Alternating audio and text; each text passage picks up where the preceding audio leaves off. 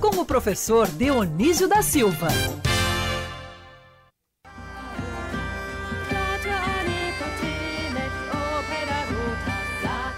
Já está na linha com a É, tá de gente. isso? É, tá vendo? Professor Dionísio da Silva, muito bom dia, professor.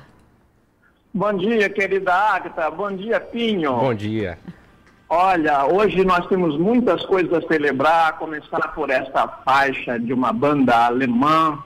É, o Brasil acha que internacional é inglês, né? Nós temos 6 mil línguas no mundo, mas nós só ouvimos canções em inglês, Verdade. no máximo em francês ou espanhol, né?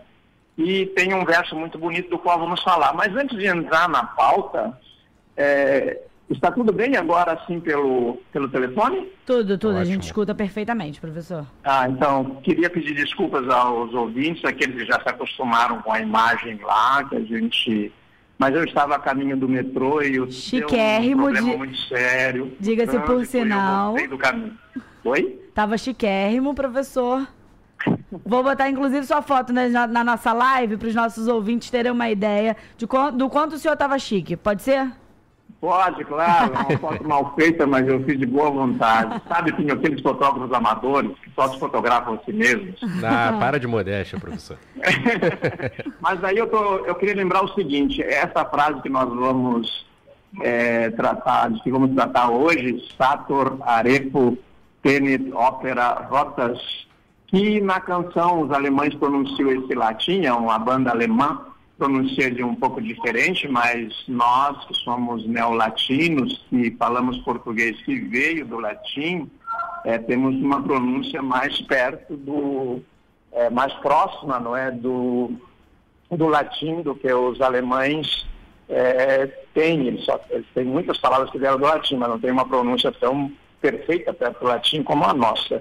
E trouxe também porque hoje é, eu soube lá pelas efemérides que o escritor Walter Galvani posta todos os dias é, do que hoje é o dia do nascimento do Vieira, lá no longínquo 1608. O padre Vieira é o, o escritor nascido em Lisboa, mas que veio com seis anos para a Bahia, para o Brasil, né? E é, uma, é um exemplo é, para todos nós de como se escreve bem, não é? Como se escreve bem. Ele é modelo até hoje para toda a língua portuguesa, o imperador da língua portuguesa. Então vamos adiante. Vamos, professor. A gente começa falando da palavra palíndromo. A palavra palíndromo, a palavra palíndromo veio do a palavra palíndromo veio do grego e ela quer dizer, e ela tem dois compostos. Um deles está muito presente em outras palavras do português, mas palíndromo quer dizer aquilo que pode ser lido de trás para frente e tem o mesmo significado. Então, palim é de trás para frente ao reverso, tipo correr de trás para frente ao reverso, percorrer de trás para frente, é, e dromos, que deu palíndromo, esse dromos em grego quer dizer correr. Esse dromos está presente em autódromo, cartódromo, e agora, mais recentemente, ele passou a, a composto de outras palavras, é, onde não se corre, mas, por exemplo, se dança. O sambódromo, e onde não se corre nem se dança, onde se fuma. Então, sambódromo. Então, são palavras ou frases que, lidas de trás para frente, têm o mesmo significado. Eu conheço uma. Ah, Socorram-me subir no ônibus em Marrocos. Sim, socorro-me subir no ônibus em Marrocos. Esta é a mais clássica. Depois tem essa que está aí na pauta, Colou, que eu queria ouvir da voz da Ágata, que é uma frase inteira. E tem muitas palavras, né? É, por exemplo, ralar. Você está ralando aí no trabalho, usa o verbo ralar. Ralar é ralar mesmo, viu? Porque pode ralar da direita para a esquerda, esquerda para a direita, e o significado é o mesmo. Você tem que ralar, né? Eu- Ovo também, osso. E professor, vale só, vale só para palavra ou vale para data também? Porque recentemente a gente teve o 2 do 2 de 2020, que ao contrário também vale, né? Ou vale só É. para palavra? Vale para palavra e para números. Hum, Vale para palavra e para números também. É, mas quando a gente usa para números, é, a gente é, usa capicua, capicua, não só é, palíndromo. Esta capicua, ela entrou na língua portuguesa através do catalão, porque os catalães são muito simples, muito objetivos, muito concretos na língua deles. E como, como eles acharam palíndromo uma palavra mais desjeitosa, para mais difícil de entrar naquele vocabulário, eles, eles criaram a palavra capicua, que cap é cabeça, e é ele, nosso eu, e cua é rabo, cauda. E, inclusive, é uma, é uma palavra, designa uma palavra que no português é palavrão, mas neles não, no italiano também não, não é? E, então, capicua, se você for ler literalmente, é cabeça e cu. Quer dizer, porque cu não é palavrão, como não é em Portugal, é só no Brasil que é. Tá é preciso dizer o palavrão porque nós temos que explicar a palavra, né? Com certeza, professor. Tá com a licença. E licença poética. É. Sobre as expressões, professor, hoje, hoje só trouxe três. Zé de Lima, Rua Laura, 1010. Ah, gostei de ouvir. Zé de Lima, Rua Laura, 1010.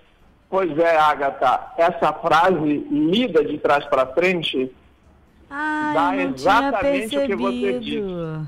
É verdade. Dá a mesma coisa, ela... né, professor? Dá a mesma coisa. É, como eu estou aqui hoje, não estou no estúdio, estou no, no celular, não estou consultando nenhuma anotação nem colinha, vou, vou sempre pedir que você então repita a frase. Como é que é a mesma frase? Zé de Lima, Rua Laura, 1010. 10. Então, 10. Zé de Lima, Rua Laura, 1010, lidos de trás para frente, Zé de Lima, Rua Laura, número 10, quer dizer a mesma coisa. Mas, o Agatha, no caso, viu, Pinho, eh, desta frase, Zé de Lima, Rua Laura, 1010, como os das outras, que só tem letras, não se pode dizer que é uma capicua. É, gente, neste caso, a forma preferencial é palíndromo. palíndromo Capicua é mais para números. Então, para números, nós podemos ver assim, por exemplo, ó, 11 vezes 11, o resultado será sempre o mesmo da esquerda para a direita, como da direita para a esquerda. 111 vezes 111, o resultado também é o mesmo da esquerda para a direita e da direita para a esquerda. É, só então, para o nosso ouvinte entender o resultado da 12.321 de 111 vezes 111, e aí lido de trás para frente dá a mesma coisa.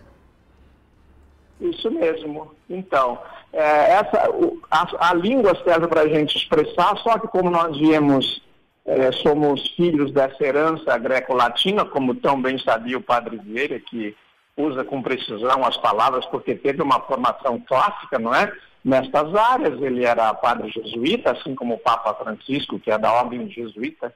É uma ordem que cuida muito da educação, da formação intelectual dos seus membros é, eles vão sempre usar palavras num sentido tão bonito, tão bem elaborado, nas fronteiras da língua, que tem que se esforçar para ser simples. O padre Vieira, por exemplo, termina uma carta longa para o interlocutor dizendo assim: desculpe eu ter tomado tão tempo para não poder ser breve. Professor? Sim. Ah, voltou? Voltou, voltou. A gente perdeu o contato momentaneamente, mas agora voltou. Professor, você falava do Padre Vieira, que ele, falou, ele falava sobre ser breve, né? É, ele, ele, ele falava sobre ser breve, ele pede desculpas numa longa carta, desculpa que eu demorei muito para ser tão breve, porque ele tinha, às vezes, você tem coisas a dizer, e no rádio, na mídia, todos nós né, sofremos com isso no jornal também. Eu sou colunista há 30 anos você tem que dizer em X caracteres, se passar de 3 mil caracteres, 4.500 caracteres, conforme o espaço dedicado. Ou minutos aqui, você tem que cortar. E como é que você corta, digamos, em outros, em outros textos? Né? Você está fazendo um sermão, você está fazendo um arrazoado na defesa de um cliente num tribunal, como é que você... Só tem cinco minutos. Daí começa a ter que usar isso, que é uma dificuldade muito grande, que é o poder de síntese, não é? Muito difícil, principalmente para gente que é jornalista e adora falar, professor. Verdade. É verdade. Mas o poder de síntese também é uma das principais características do bom jornalista. É isso. Professor. Pois é verdade. Temo dizer. Só... Diga. Não, perdão, Agatha, deixa eu fazer um comentário do Pinho, porque eu, ao que o Pinho acabou de dizer, porque realmente é uma qualidade do jornalista o poder de síntese. Agora, o que eu estou vendo hoje, naquilo que se diz encher linguiça, é, que em geral os textos são usados também, eu sou professor de português há muito tempo, né? Às vezes o aluno não tem o que dizer numa redação e então ele enche linguiça, que é uma expressão que nós usamos. Às vezes esconde ali uma, uma vocação que ele, no, no, estilo, no estilo dele, ele não pode ser tão sintético quanto o jornalismo deve ser. Por exemplo, como é que você resume um sermão do Padre Vieira dizendo assim, ah, Padre Vieira, hoje o senhor só tem três laudas. Como é que vai ser? Não dá, é impossível a qualidade dele é outra, né? Só tem mil caracteres, é. Verdade. É verdade, professor. E eu temo te dizer que o nosso poder de síntese vai ter que ser utilizado porque o nosso tempo está estourado. Mas a boa notícia é que semana que vem tem mais, né, professor?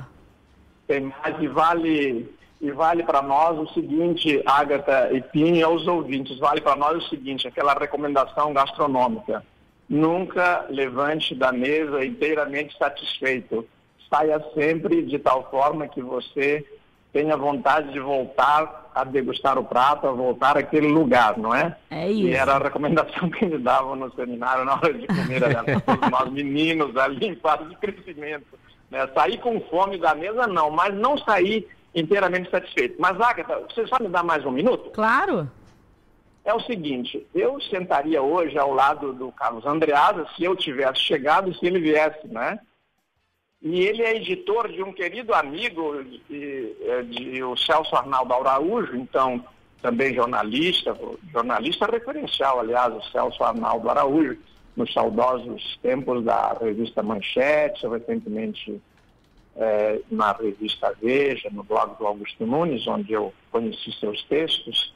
E ele publicou um livro, o Carlos, o Carlos Andreas é o editor desse livro, de um mês o Idioma da Mulher Sapiens.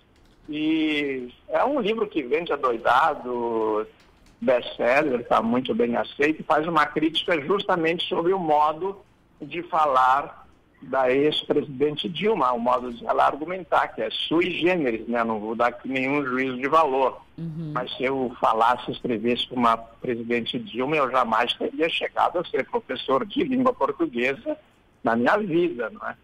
E, de todo modo, eu prometi levar um abraço e deixo um abraço do Celso Arnaldo ao Carlos Andreasa e a vocês todos aí, meus colegas da, da Band News e aos ouvintes. E me despeço, enfim, sem aquele poder de síntese do Pinho e da Ágata. Professor, abraço repassado ao Carlos Andreasa. Amanhã a gente reforça com ele. Na semana que vem também, de qualquer forma, a gente se despede com aquele gostinho de quero mais, levantando da mesa não com fome, mas também não é, completamente satisfeito, né, professor? É isso mesmo. Muito obrigado e até de repente um abraço a todos vocês e sobretudo a nossos ouvintes. Um tchau, beijo, tchau. até a